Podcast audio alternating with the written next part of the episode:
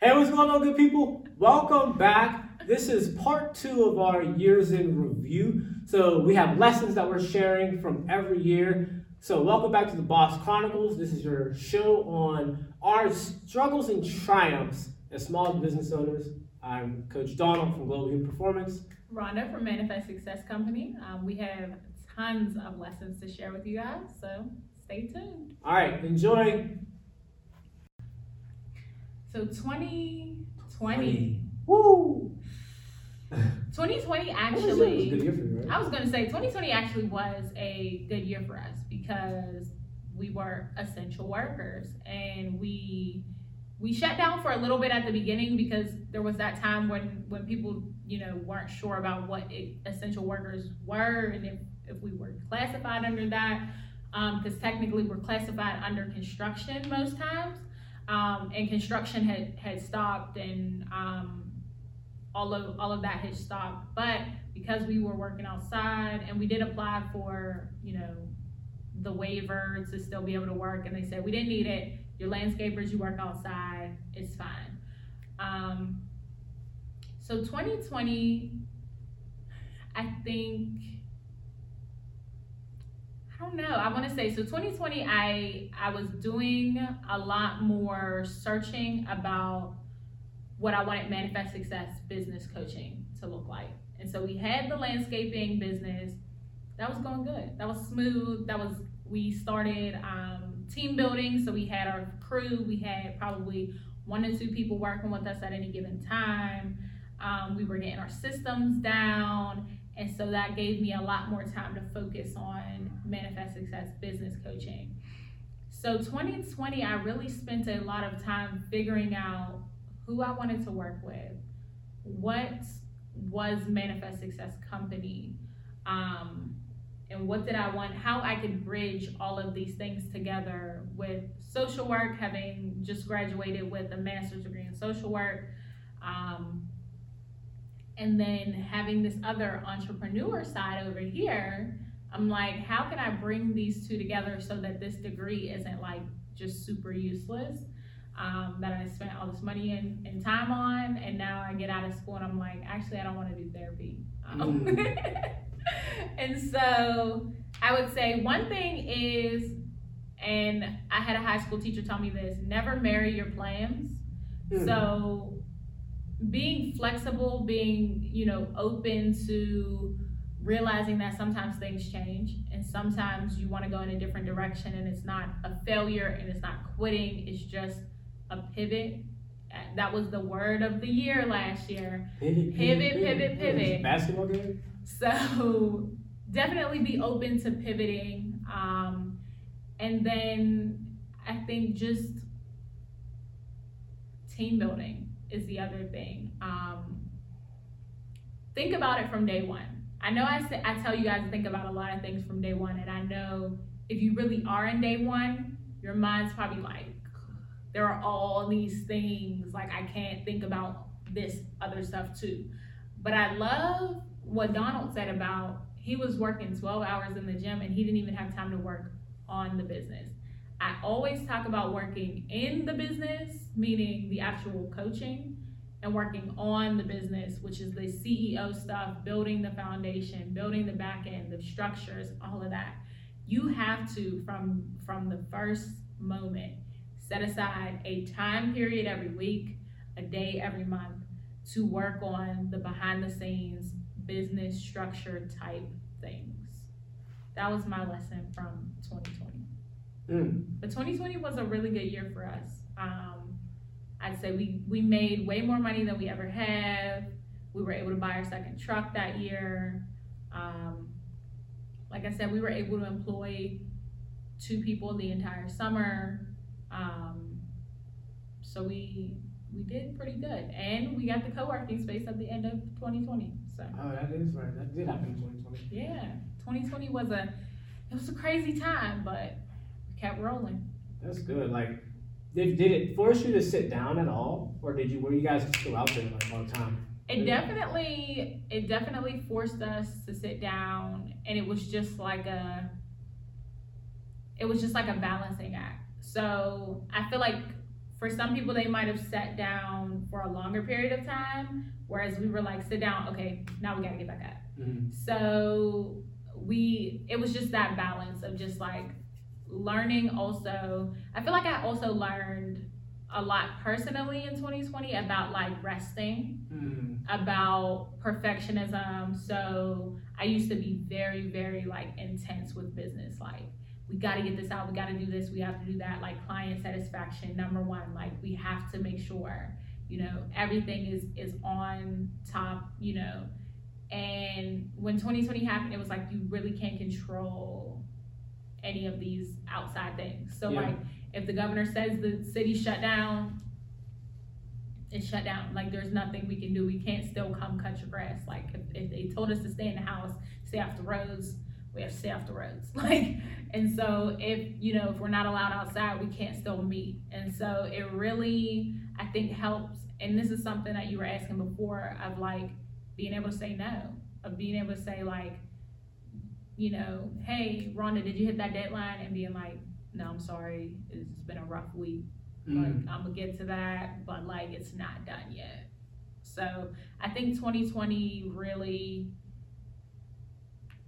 reinvigorated the whole self care, um, resting, and resting as a part of self care, as opposed to self care just being like, oh, I, I did my nails, I took a bubble bath. Spent a bunch of money on food and clothes you didn't need. right like resting as as a real thing. Um and as business owners especially in those first three years you feel like you can't rest. It's like grind Feels grind wrong. grind grind like hustle hustle. And it's like hustle life is not it, it will all come. It will all come. It's not a rush. It's not a race.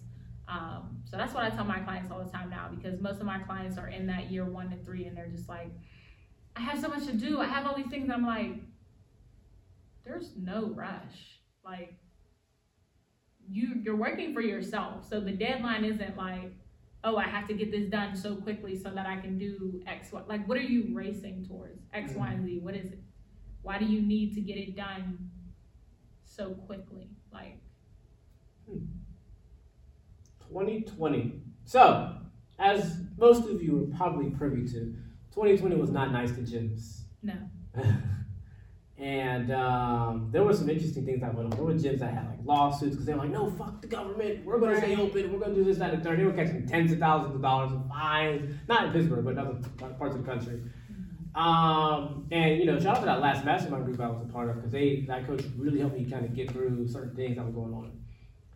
I'll say that my big lesson that year was about not being willing to about being willing to start all over. Mm-hmm. So remember that conversation we had off air about so me and Rhonda semi have well I'll say me I don't gotta put you out there have commitment issues when it comes to certain things. hey, my commitment issues are resolved. Yours are resolved clearly. I'm, I'm working on it, but I'm better now. You know, shout out shout out to the old lady. But I've had this mantra that I've had for years, and we had a conversation about how it's really not that great. About never be so connected to anything that you're not willing to walk away from it immediately. And this business was one of those things that like I felt like I was trapped. I could not walk away from. And it, during 2020, I was uh, in a different relationship, and I was planning to move out of the state to go. Basically, the my business almost shut out Right. and like you know I was going to just move to another state.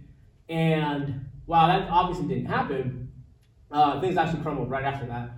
But it, it taught me that I actually am not trapped by this. I could really, I mean, yeah, I could start another business, but like, yo, I could go get another job. Like, I have skills, I have a master's degree. Like, I've done some interesting things in this life. I, I can learn things. Like, I can really go get another job that pays really well. And I, when I made that realization, it helped me like step out of the business. So we talk about being in the being like in the business all the time, and like there's being in the business kind of in a very physical sense of doing the technical work, right?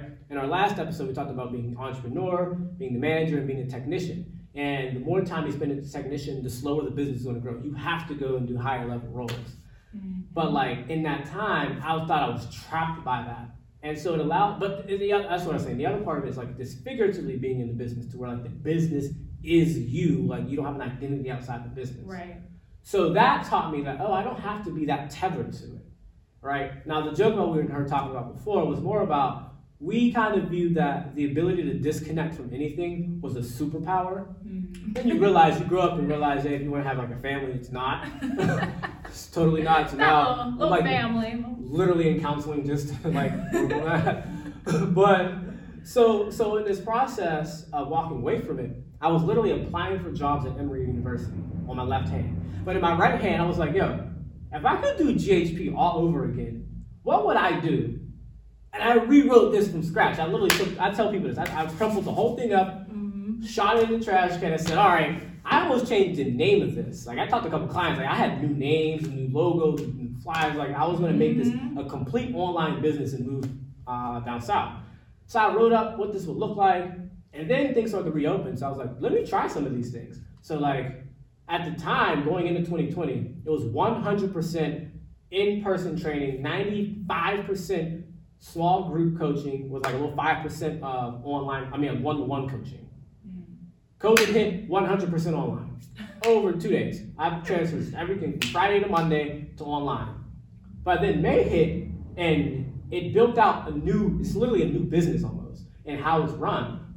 We, or we, our trackside program was built. So like a lot of my uh, members here are like adult runners and youth runners. And so, you know, they didn't have track season. So it was like, hey, where it's nice out, you know, so I think that some of the safety things got lifted. So like we go outside. In the May, we started going outside, hosting track workouts.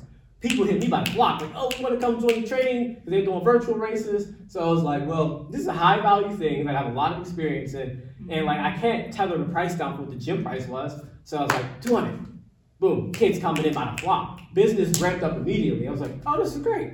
Then I reopened and I said, yo, COVID policy wanted us to have a lower capacity. But I used to run eight people a session, and I felt like I have air traffic control. I used to have a joke like I'm trying to like run an orchestra, and I'm not. I wasn't coaching as good as I wanted to be coaching because mm-hmm. like if you have eight teenagers in a room that are not doing the same thing, part of it right. that I had to grow on was making more cohesive programming. But at the time, I used to have like 2019, everybody had a different workout because I just had to make it that way. So super custom, unnecessarily customized. Yeah. So it was not, not was a lot of work on We think we're being better, but then it, it makes that more work on us. Way more work. So long story short, like I, I changed it to four people, and the trackside and the virtual stuff was still there. So I was like, oh, I have free tiers to this business.